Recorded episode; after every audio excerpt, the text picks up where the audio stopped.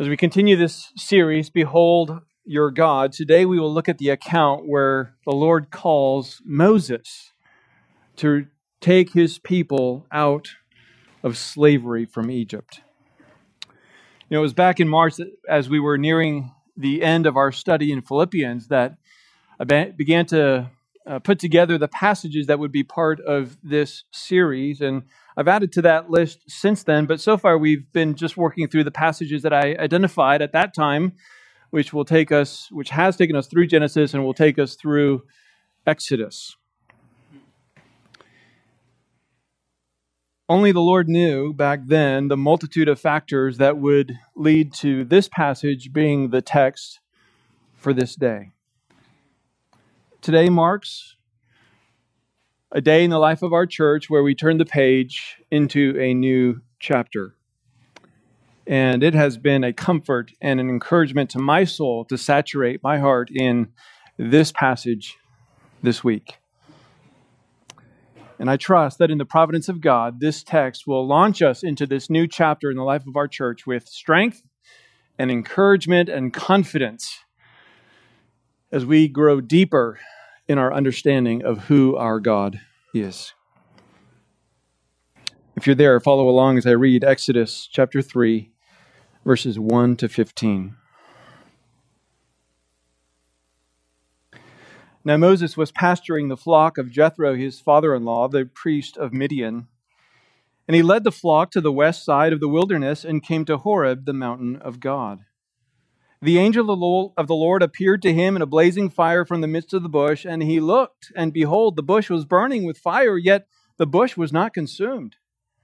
So Moses said, I must turn aside now and see this marvelous sight, why the bush is not burned up. When the Lord saw that he had turned aside to look, he called to him from the midst of the bush and said, Moses, Moses. And he said, Here I am. Then he said, Do not come near here. Remove your sandals from your feet, for the place on which you are standing is holy ground. He said also, I am the God of your father, the God of Abraham, the God of Isaac, and the God of Jacob. Then Moses hid his face, for he was afraid to look at God. The Lord said, I surely have seen the affliction of my people who are in Egypt, and I have given heed to their cry because their taskmasters, because of their taskmasters, for I am aware of their sufferings. So I have come down to deliver them from the power of the Egyptians and to bring them up from the land to a good and spacious land, a land flowing with milk and honey, to the place of the Canaanite and the Hittite and the Amorite and the Perizzite and the Hivite and the Jebusite. Now, behold, the cry of the sons of Israel has come to me. Furthermore, I have seen the oppression with which the Egyptians are oppressing them. Therefore, come now, I will send you to Pharaoh, so that you may bring my people, the sons of Israel, out of Egypt.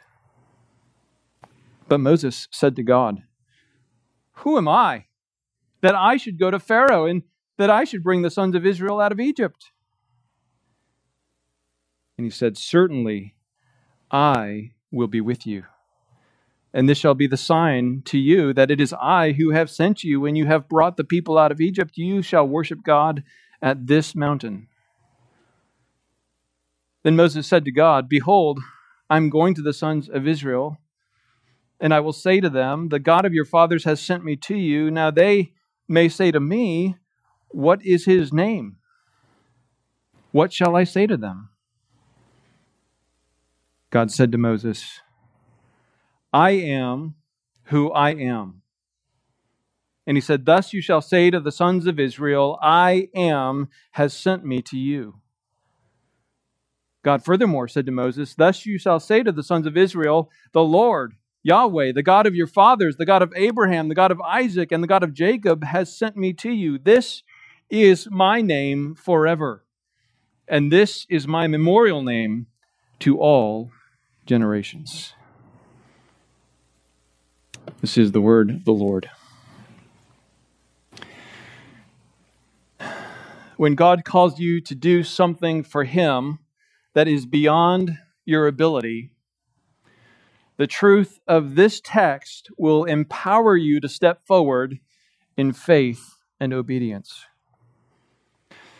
God called Abraham to lead his to leave his family and go to a land that he did not know. God calls Moses here to go to Egypt to take the people out of Egypt.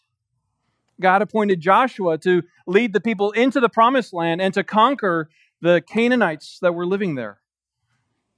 God anointed Saul and David and Solomon to be rulers over the people. God chose apostles to be his messengers.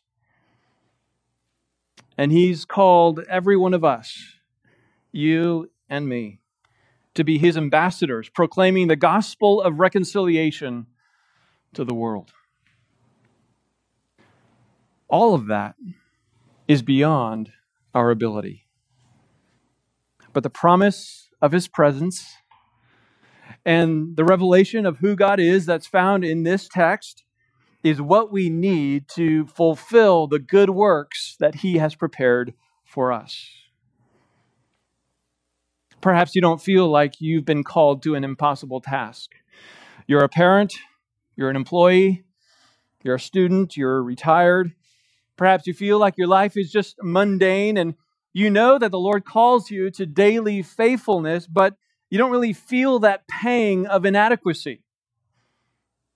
Sure, your calling is hard, wrangling toddlers all day long, or raising teens, or submitting to parents, bearing up under the pressures of work, completing your schoolwork assignments. All of those things can make you exhausted at the end of the day, but no, that's nothing like what God calls Moses to do here.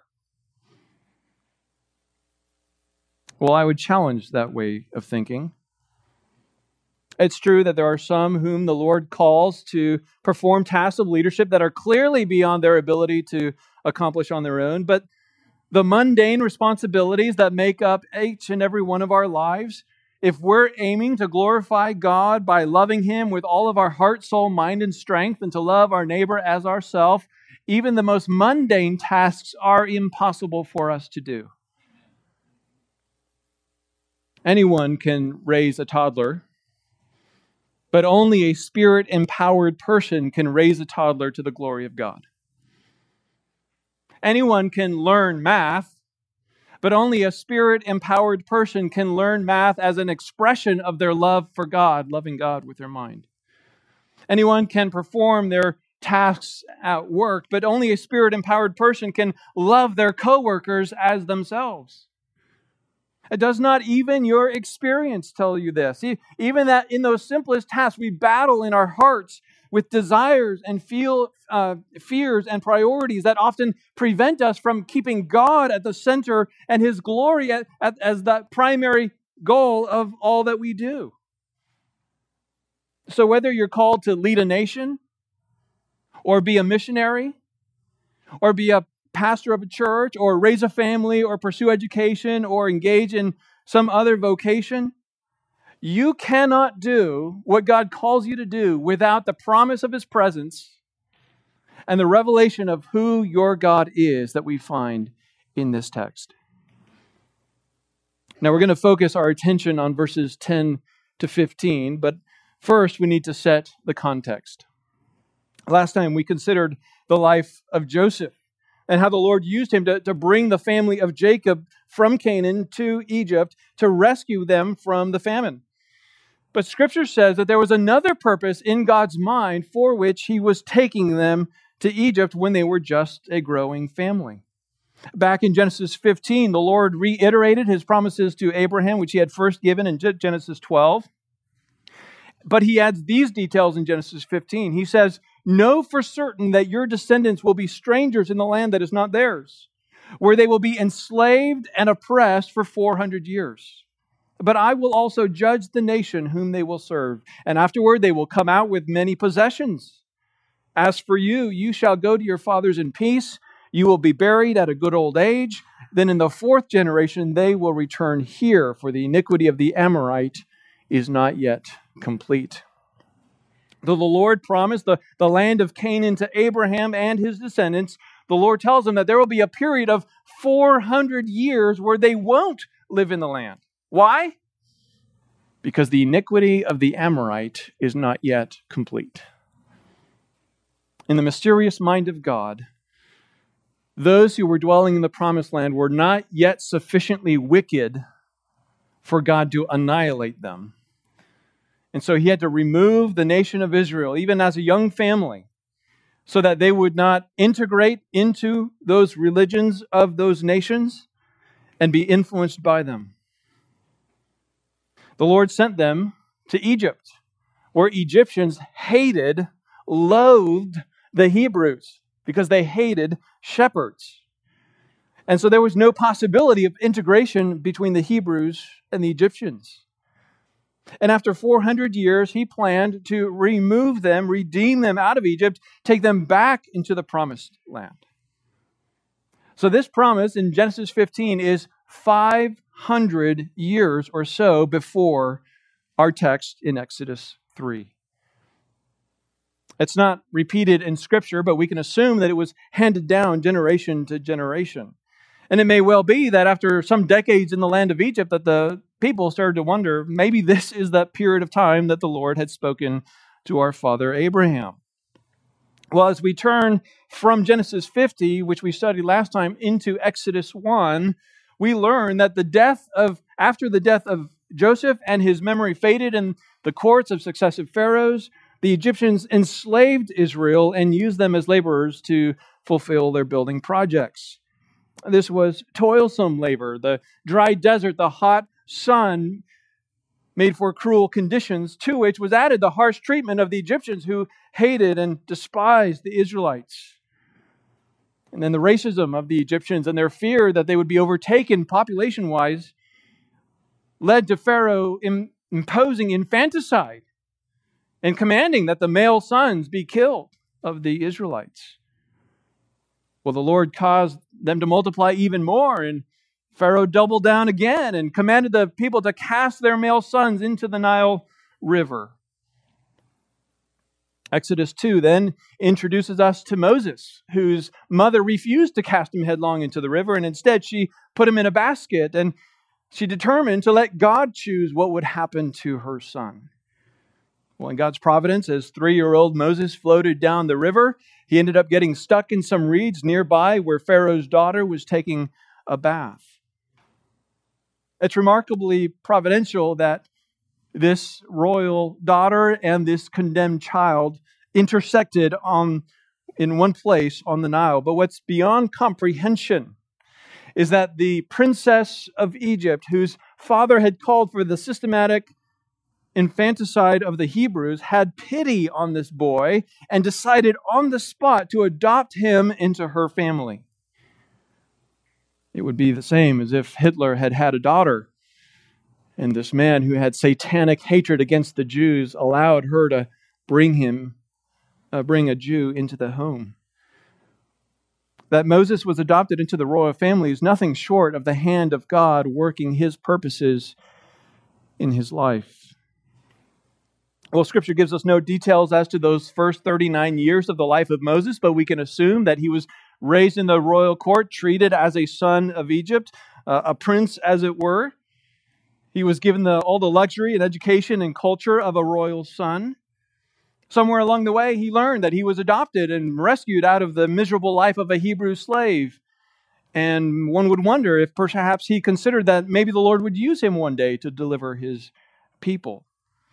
Well, we're told in the text that at the age of 39 in Exodus 2, he, he went out and saw an Egyptian beating a slave, and he killed that Egyptian and, and buried him. And then the next day, he went out again and saw two fellow Hebrews fighting, and so he tried to stop them. And one of them said, Who made you a prince or judge over us?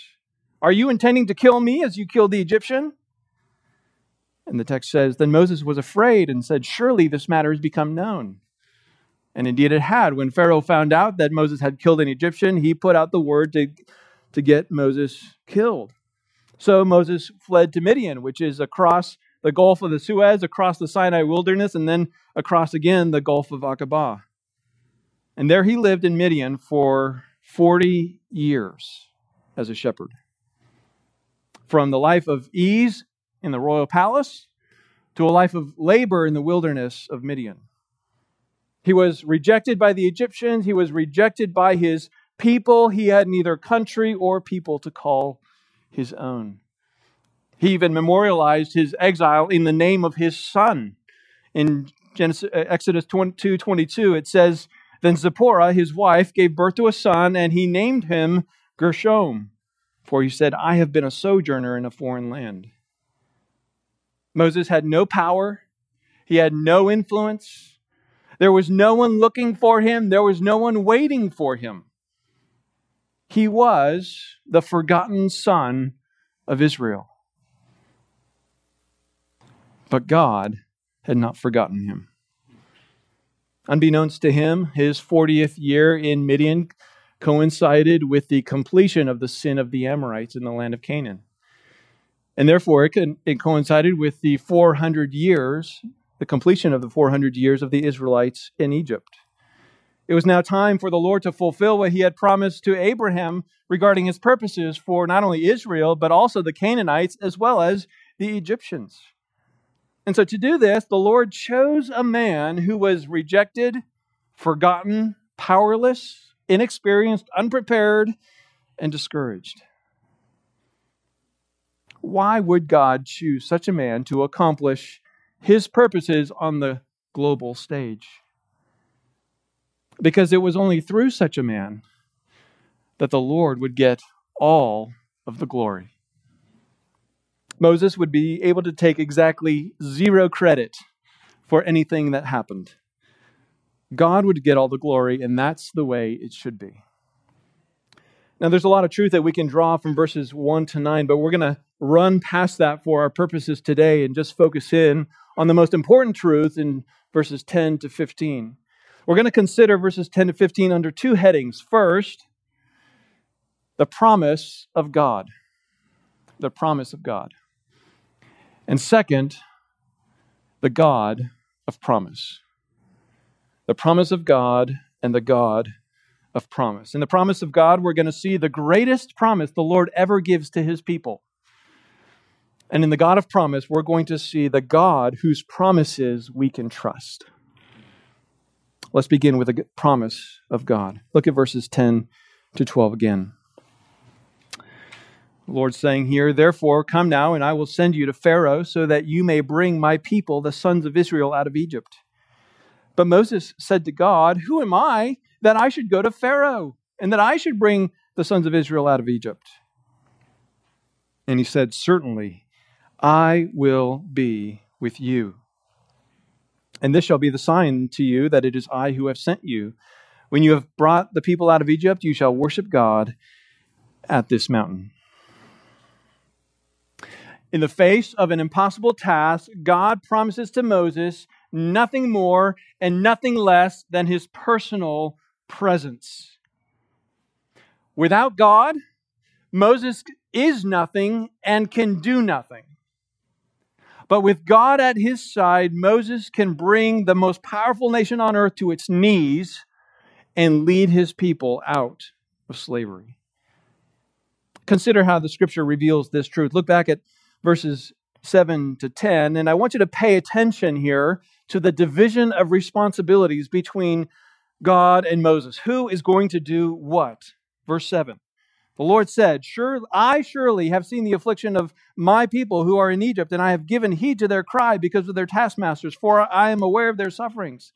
So I have come down to deliver them from the power of the Egyptians and to bring them up from the land to do good, to a good and spacious land, to a land flowing with milk and honey, to the land of the Canaanite and the Hittite and the Amorite and the Perizzite and the Hivite and the Jebusite. Now behold, the cry of the sons of Israel has come to me. Therefore, furthermore, I have seen the oppression with which the Egyptians are oppressing them. Therefore, come now, and I will send you to Pharaoh so that you may bring my people, the sons of Israel, out of Egypt. It's as if here that the Lord and Moses are on a team project, and the Lord says to Pharaoh, All right, Moses, I'm going to do everything. And at the end, you can give the presentation speech, but I'm going to write the speech.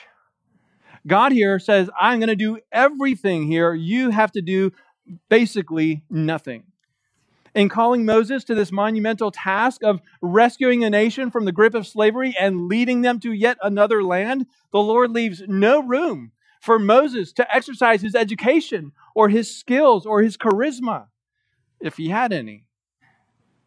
In fact, over in chapter 4, verses 11 and 12, in response to Moses' excuse that he's not a public speaker, the Lord says this. Chapter 4, verse 11 The Lord said to him, Who made man's mouth? Who makes him mute or deaf or seeing or blind? Is it not I, the Lord? Now then, go, and I, even I, will be with your mouth and teach you what you are to say. Moses only needs to say what God tells him to say and to do what God tells him to do, and the Lord would do the rest. Perhaps you notice here in verse 10 that one of the things he tells Moses to do is to go and bring the people up out of Egypt. And that's similar to what he says over in verse 8 that the Lord would bring them up from the land. Those two statements that use the same English words are two different words in Hebrew, which are virtual synonyms. But put together here, the nuanced difference seems to be that Moses would do nothing but stand at the front of the line and walk in front of the people. Well, even so, with the limited information Moses has at this point, it's clear that this task is beyond human ability. He to go to Egypt. He to stand before Pharaoh, which may well be someone he grew up with. We don't know. Somehow, Pharaoh has to be convinced to let go of the most valuable national resource that he has virtually unlimited human labor. And Moses is to lead over 1.5 million people to a land occupied by other nations.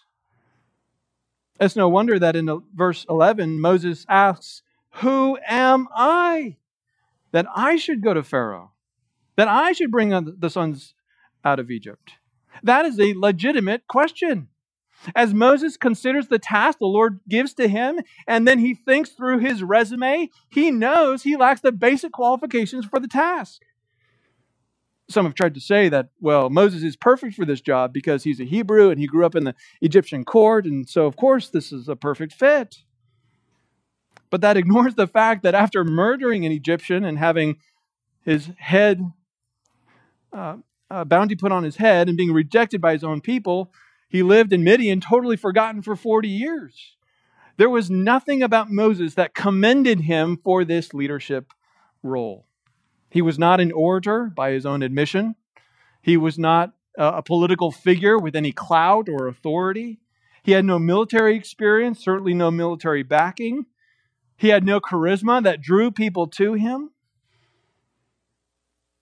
It's as, uh, it's as though the Lord was looking on the earth to determine who he would use to accomplish his purposes. And he saw Moses with all of his weaknesses, and he said, He's perfect. He won't be able to take any credit.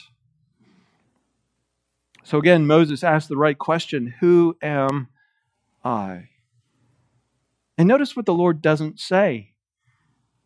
The Lord doesn't say, Oh, come on, Moses. Don't be so humble. You can do this.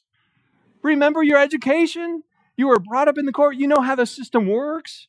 You might know some of the people in the court who might give you an ear. You've led sheep in the wilderness for 40 years. You're tough. You're proven. You can do this. I believe in you, Moses. You know, that's how we tend to encourage ourselves and one another, right? We take someone who feels inadequate for a task and we, we want to build them up. And so we try and convince them no, no, no, you are adequate. You are sufficient. You are deserving and capable. But that's not what the Lord does here. Look at what God says in response to that question Who am I? Verse 12. Certainly I will be with you. It's as if the Lord says here, Oh, oh no, Moses, you, you misunderstand. I did not choose you because of you. I didn't give you this task because of anything that you're capable of. I know you're a nobody. I know you're inadequate. I know you're in- incapable. I'm calling you to this task not because of you, but because of me. I will be with you, and I will do everything for you and through you. Again, the Lord goes on there I will be with you, and this will be the sign to you that it is I who have sent you. When you have brought the people out of Egypt, you shall worship God at this mountain. In other words, once Israel has been taken out of Egypt, the way he'll know that God is behind it all is by the fact that Moses and the people will find themselves back at this mountain where they are standing right now. Horeb, which is what the text calls it here, is the same mountain as is called Mount Sinai. Other passages connect the two and equate them. Now, how would it be a sign that because Moses and the people are there at this mountain? Well, their return would be a sign because the path from Egypt to the land of Canaan does not go anywhere near Horeb. It's a straight line. And when you're traveling with two million people, doing a multi day detour is not a good idea. But that's exactly what the Lord is going to lead them to because, of course, we know that they end up going a totally different route uh, in the end. So, this is the promise of God to Moses I will be with you. I will be with you. This is the same promise that the Lord made to Joshua at the death of Moses. In Joshua 1, the Lord said to him, No man will be able to stand before you all the days of your life. Just as I have been with Moses, I will be with you. I will not fail you or forsake you. Be strong and courageous, for you shall give this people possession of the land which I swore to their fathers to give them. When the Lord called Gideon many centuries later to deliver Israel from the Midianites, Gideon himself said, Oh Lord, how shall I deliver Israel? Behold, my family is the least of Manasseh, and I am the youngest in my father's house. But the Lord said to him, Surely I will be with you, and you shall defeat Midian as one man. When the Lord wanted to encourage exiled Israel through the prophet Isaiah, he says in Isaiah 41:10, "Do not fear, for I am with you. Do not be anxious, uh, do not anxiously look about you, for I am your God. I will strengthen you, I will surely help you, I will uphold you with my righteous right hand." Then again in Isaiah 50, uh, 43, verse 2, he says, When you pass through the waters, I will be with you. And through the rivers, they will not overflow you. And when you walk through the fire, you will not be scorched, nor will the flame burn you. Well, after the deportation to Babylon of the southern kingdom, when the people then returned to Jerusalem to rebuild the temple in the face of opposition, the Lord encouraged them through the prophet Haggai, saying, I am with you. And later he says again, Take courage, Zerubbabel. Take courage also, Joshua, son of Jehozadak, the high priest, and all you people of the land. Take courage, declares the Lord, and work, for I am with you, declares the Lord.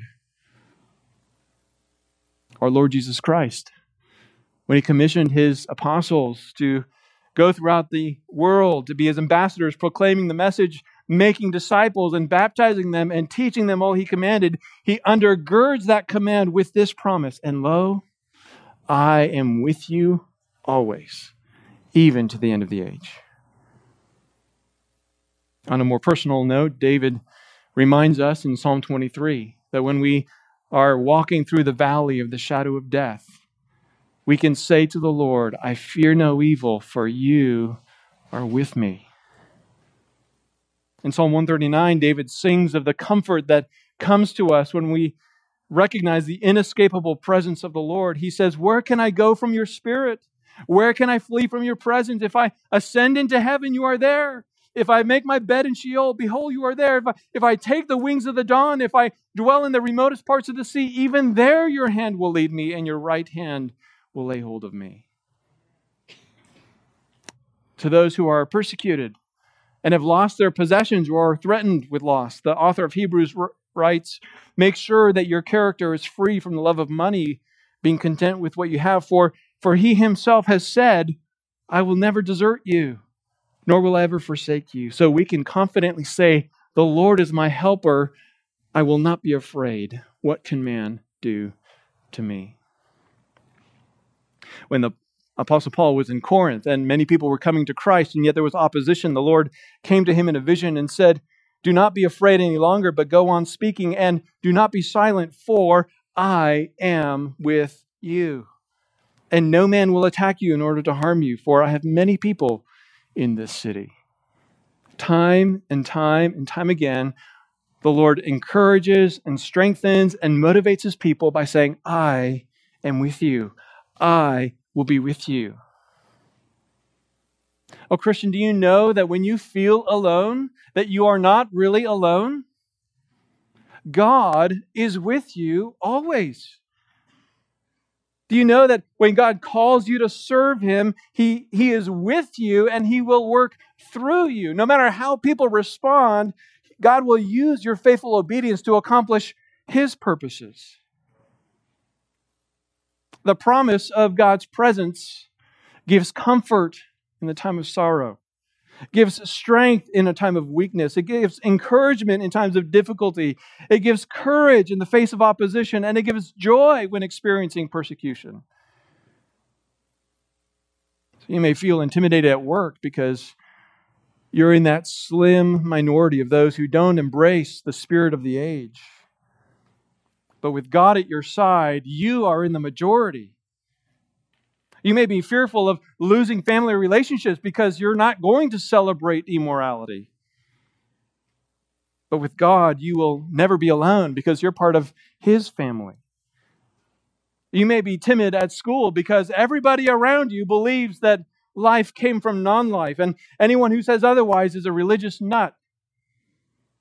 But with God at your side, you can confidently stand on the truth and stand against popular myths no matter what sphere of life you're in, the Lord has placed you there as His man or His woman to be His representative, standing up for truth, justice, and righteousness.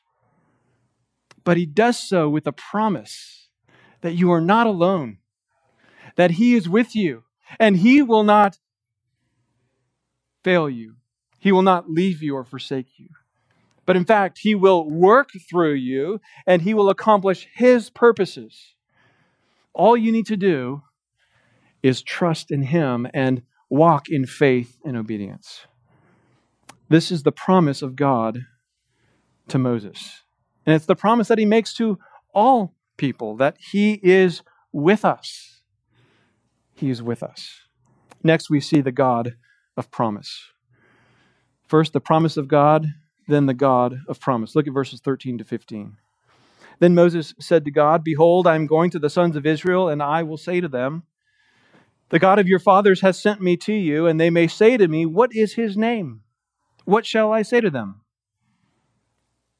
God said to Moses, I am who I am. And he said, Thus you shall say to the sons of Israel, I am has sent me to you. God furthermore said to Moses, Thus you shall say to the sons of Israel, The Lord, the God of your fathers, the God of Abraham, the God of Isaac, and the God of Jacob, has sent me to you. This is my name forever. This is my memorial name to all generations. Here, the Lord reveals himself as the self existing, unchanging God. Moses here accepts the promise of God's presence, but he realizes that there's a vital issue he needs to settle it's likely, he thinks, that when he goes to the people and he tells them that he's on a mission from God, that they're going to ask him, Well, who is this God? And so he creates this hypothetical situation that he presents to the Lord so he can get the answer so that he's ready to give it if the question comes up. Now, think about this Israel has been in Egypt, surrounded by Egypt's pantheon of gods for 400 years. There has never been, up to this point, a written revelation from God. All they knew about God was what was handed down from Noah to Abraham and Isaac and Jacob, and then on down to further generations until this day. In chapter 3, verse 7 and verse 9, it tells us that the people groaned and cried out in their affliction, but you know what it doesn't say? It doesn't say that they groaned and they cried out to God it seems to imply that they just cried out in the open air, hoping that somebody, anybody, would listen. And that's further implied by the fact that it says that the, their cries rose up to God rather than being shot directly to Him. At the same time, chapter 1 tells us that the midwives charged with killing the male sons of Israel refused to do it because they feared God. And then in chapter 3, verse 6, when the Lord identifies himself to Moses, he says, I am the God of your father, which seems to refer to Moses' biological father, who was of the tribe of Levi. And so the point is that while the nation as a whole does not seem to have been faithful worshippers of Yahweh at this time, there were some who were. So when Moses would come along and declare again to be on God's mission, it would be natural for them to ask about this God that he claims to serve. Now, listen carefully. The question Moses asks or anticipates is not a question of identity. Identity. He does not expect them to ask, Who is this God? If that was the question, then the answer would be simple. I'm on a mission for Yahweh, the God of Abraham, God of Isaac, God of Jacob. Yahweh was a familiar and distinct name, and Moses didn't need to ask the Lord, how should he distinguish him from any of the other gods? So the question, what is his name, is not asking what title do we call this God, but rather, what is his character? The name of God speaks to his character. In Genesis 16, when the Lord ministered to Hagar the first time that she was kicked out of Abraham's home, it says, Then she called the name of the Lord who spoke to her, You are the God who sees. That's the name El Roi, that's translated the God who sees. This name speaks to his care for those who are suffering. In Genesis 17, the Lord comes to Abraham and says, I am God Almighty, El Shaddai. This name speaks to his power. In Genesis 22 14, he is the God who provides. Yahweh Yireh, or often mispronounced Jehovah Jireh. Isaiah 40, verse 25 says, To whom then will you liken me that I would be his equal, says the Holy One. He is the Holy One, Kadosh. And on and on we could go. There's some 15 to 20 names of God in Scripture that reveal his character.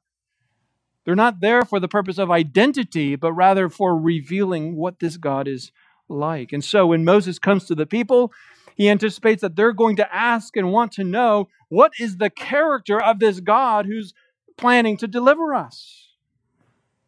In fact, turn over to Exodus chapter 5 to further think about how God's name is a revelation of his character.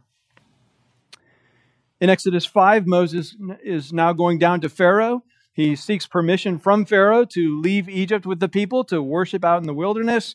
And Pharaoh responds by making the labor of the people even more difficult. And so in verse 22, Moses complains to God and he says, Oh Lord, why have you brought harm to this people?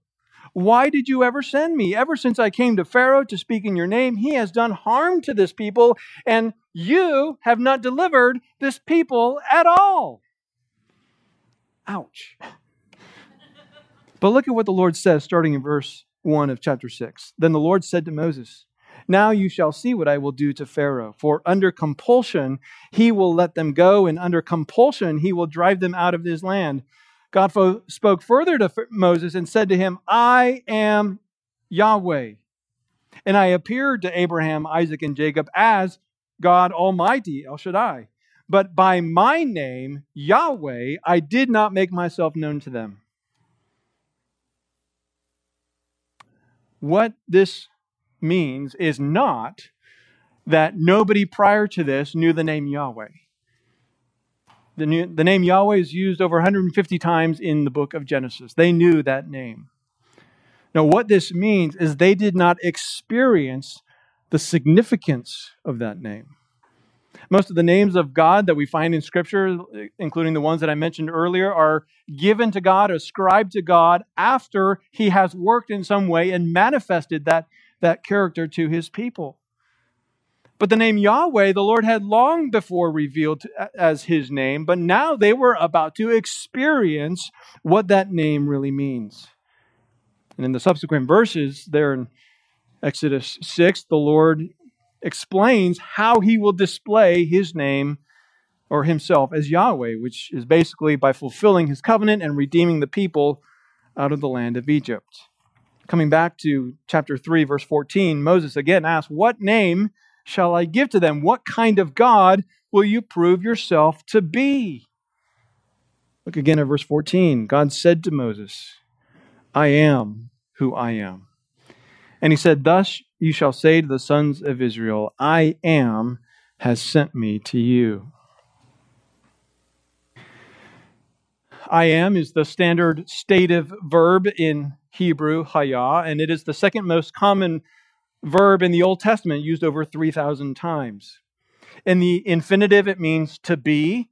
In the third person, it means he is. In the past tense, I was. In the future tense, I will be.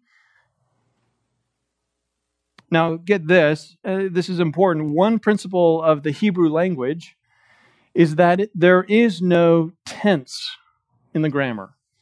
There's no past, present, or future tense. And so, how you translate something will depend entirely on the context. And so, it's been said that there are nine ways this self revelation from God could be translated I was who I was. I was who I am. I was who I will be. I am who I was. I am who I am. I am who I will be. I will be who I was. I will be who I am. Or I will be who I will be. Now, the truth is, all of those are true of God. And for the sake of clarity, let's just condense them down to the middle three I am who I was which is to say that God is the same today as he was in the past. I am who I am. He is self existing and utterly independent. I am who I will be, that he is who he will always be. He will never change. For God to declare himself to be the I am is to say that he is the same yesterday, today, and forever. Now consider further what God is telling us about himself. I am means that God is self existing. He has aseity, meaning he has life in himself. He does not depend on anyone or anything outside of himself in order to exist. He is uncreated, self sufficient. He is the inexhaustible source of life for all things. And so, as the scripture says, that he gives life and breath to all men, and in him we live and move and have our being. I am means that because God is self existing and He's the inexhaustible source of all things, He has therefore the power and control over all things. Again, chapter 4, verse 11, the Lord said, Who made man's mouth? Who makes him mute or deaf or seeing or blind? Is it not I, Yahweh? Isaiah 45, verses 6 and 7 says, I am Yahweh. There is no other. I am the one forming light and creating darkness, causing well being and creating calamity. I am Yahweh who does all these.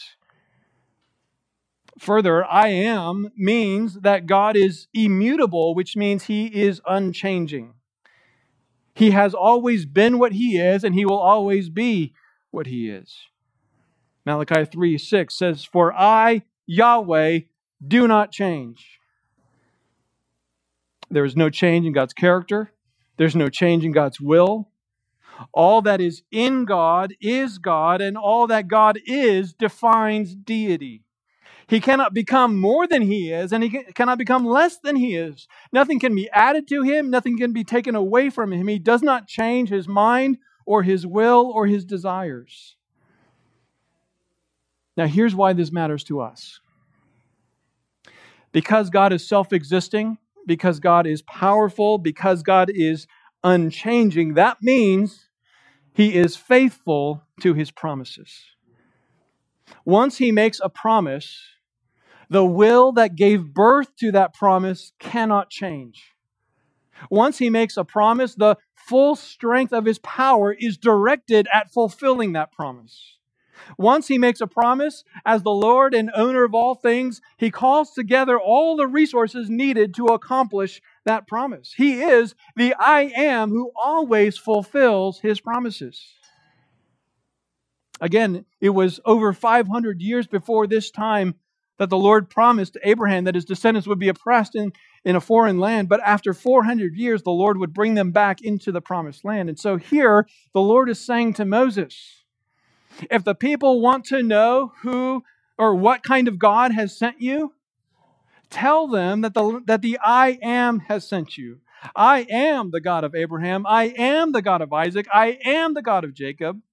The God who made those promises to Abraham, Isaac, and Jacob has come to, be, to make good on those promises. I am that I am. Now look again at verse 15. God furthermore said to Moses, Thus you shall say to the sons of Israel, Yahweh, the God of your fathers, the God of Abraham, the God of Isaac, and the God of Jacob, has sent me to you. This is my name forever, and this is my memorial name to all generations. God here makes a direct link between I am and Yahweh. As a reminder, whenever you see the word Lord in all caps in Scripture, the Hebrew behind that is Yahweh, and it does not mean Lord. The word Adonai in Hebrew means Lord, and because of an ancient superstition where they didn't want to say the name Yahweh, when the vowel pointings were added to the Hebrew consonants, the vowel pointings for Adonai were added to Yahweh to produce the name Jehovah. As well, Yahweh is translated as Kurios in the Greek translation of the Old Testament, which is uh, what was developed before the time of Christ. And Kurios is the Greek word for Lord. So our English translations more, more follow the Greek translation of the Old Testament than they follow the Hebrew in that sense. Now, while there's some debate about this, some Hebrew scholars would say that Yahweh is derived from the third person of I am, such that it means He is. And that it would make sense and that would make sense of what the Lord says here. I am, which is something only the Lord can say, is Yahweh. He is, which is what we can say. He is the one who has sent Moses to them. Now, notice there at the end of the verse where he says, This is my name forever, and this is my memorial name to all generation. Literally, that says roughly translated, This is my remembrance from generation to generation. In fact, the exact same words are found in Psalm 135, verse 13, where it says, Your name, O Lord, is everlasting. Your remembrance, O Lord, through all, throughout all generations. Name and remembrance are used as synonyms in both of those passages, Exodus 3:14 and Psalm 135 verse 13. God intends that his name, I am, be kept in the consciousness of his people now unto eternity. And so every time we say Yahweh, or even if we're translating it as Lord, we are affirming he is. He is the I am. The Lord will prove himself faithful to his promises by being who he is and never changing. He will exert himself in the fulfillment of his promises for the sake of his name. This is the God. This is the God of promise who that Moses is to declare to the people of Israel. This is the God of promise that the people will come to experience and know for themselves. And if you know your Bible, you know that as we read on through the rest of Exodus and Leviticus and Numbers and Deuteronomy. And then when we get into the historical books of Joshua and Judges and work our way all the way through the prophets, there is nothing but proof after proof, demonstration after demonstration, validation after validation that God is the great I am who fulfills all of his promises. It's no wonder then that when writing to Jews, to convince them that Jesus is the Messiah, the Son of God, which is to say, God Himself. The Apostle John, in his gospel, emphasizes that Jesus is the I am. In the Gospel of John, Jesus makes the following declarations I am the bread of life.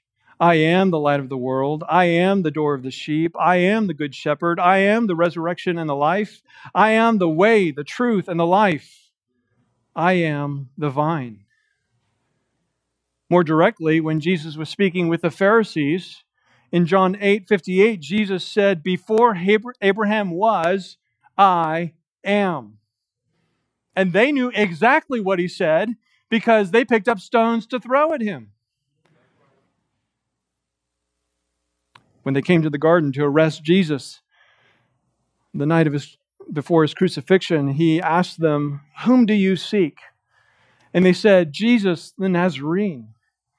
And John 18, 5 records Jesus' answer I am.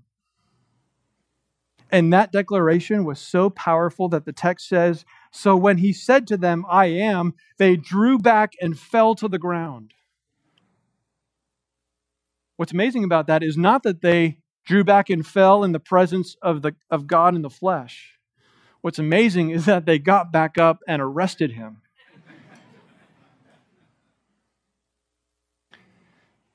the author of Hebrews adds this declaration in Hebrews 13:6. Jesus Christ is the same yesterday, today, and forever. Jesus is the I am. Here in Exodus 3, the Lord reveals himself as the I am in anticipation of his predetermined and prophesied plan to redeem his people out of Egypt from slavery to bring them into the promised land where he would be their God and they would be his people. What was promised hundreds of years earlier would be fulfilled by the faithful I am. In the New Testament, Jesus reveals himself to be the I am who has come in the flesh to fulfill the predetermined and prophesied plan to redeem his people from their sin and to bring them into his eternal kingdom where he would be their God and they would be his people. Before time began, God decreed a plan to put his glory on display by creating a world where mankind would rebel and be deserving of his wrath.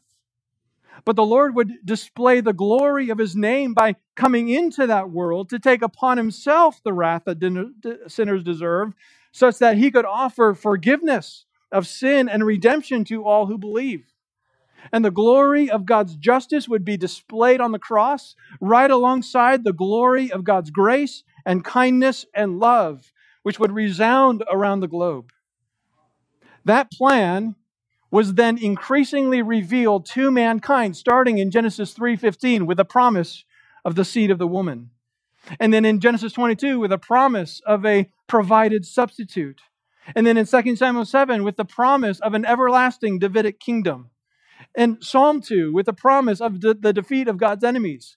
And Isaiah 53 with the promise of the suffering servant who would die and rise for his people. And then in the fullness of time, Jesus was born of a woman. He was Emmanuel, God with us. He lived the life that only God the Son could live, perfectly obeying the laws of men. He perfectly loved God with all of his heart, soul, mind, and strength. He perfectly loved his neighbor as himself. Yet he was despised and rejected and crucified, whereas he hung on the cross, the wrath of God came down on him in the place of sinners. And having died and been buried, on the third day, God raised him from the dead, sealing his victory over sin and death. And 40 days later, he ascended into heaven where he now sits at the right hand of the Father. And he calls all people to turn from their rebellion and their hostility and to believe on him who is the Savior of the world. And all those who trust in him will receive the full and complete remission of their sins, reconciliation with God, and an eternal inheritance in God's kingdom. Jesus not only declared himself to be the I am, but he proved it by accomplishing the redemption of his people from their sin and guaranteeing our eternal presence in the heaven and on the new earth. So when Jesus promises, I will build my church, he will be faithful to fulfill that promise. When he promises to be with us always as we are going out, proclaiming the gospel, making disciples, he will be faithful to fulfill that promise. When he promises to work all things together for good for those who love him, he will be faithful to that promise. When he promises to come back and to take us to himself, he will be faithful to keep that promise. So, beloved, what has God called you to do in your life today? No matter how mundane or significant you believe your calling to be, Know that with the I am at your side, you can simply trust and obey Him. You can glorify Him, and He will work through you and accomplish His purposes. Perhaps there's someone who's afraid of taking a step of faith because you don't know how it will work out. You don't know how God can really use you. Well, know that the I am is with you wherever you go and in whatever you do. Do you need to talk to a coworker or a family member or a friend about Christ? The I am is with you. Do you need to stand up for what is true and right? The I am is with you. Is the Lord directing you to ministry or missions? The I am is with you. Church, as, as much as we each have our own individual callings, we have a collective calling by our head, the chief shepherd, the, the head of the church. He's given us a mission. He's called us to exalt him and to worship him. He's called us to make disciples, and he's called us to reach the lost together. He's placed us here in Columbia, Maryland at this time. The harvest is plentiful. We just need to step forward in faith and obedience, proclaiming Christ to each other and to the world.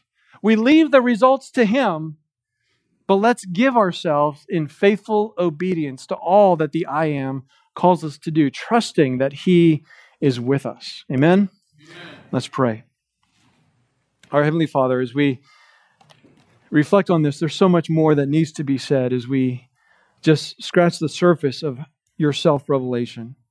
But Lord, we give you praise and glory because you are the same yesterday, today, and forever. When you have made promises to us, you promise that we can be confident that you will fulfill them. You have exerted yourself already, as we see, in the redemption of sinners through Christ. And there are yet many more promises that we long to see fulfilled. Not the least of all is the return of Christ.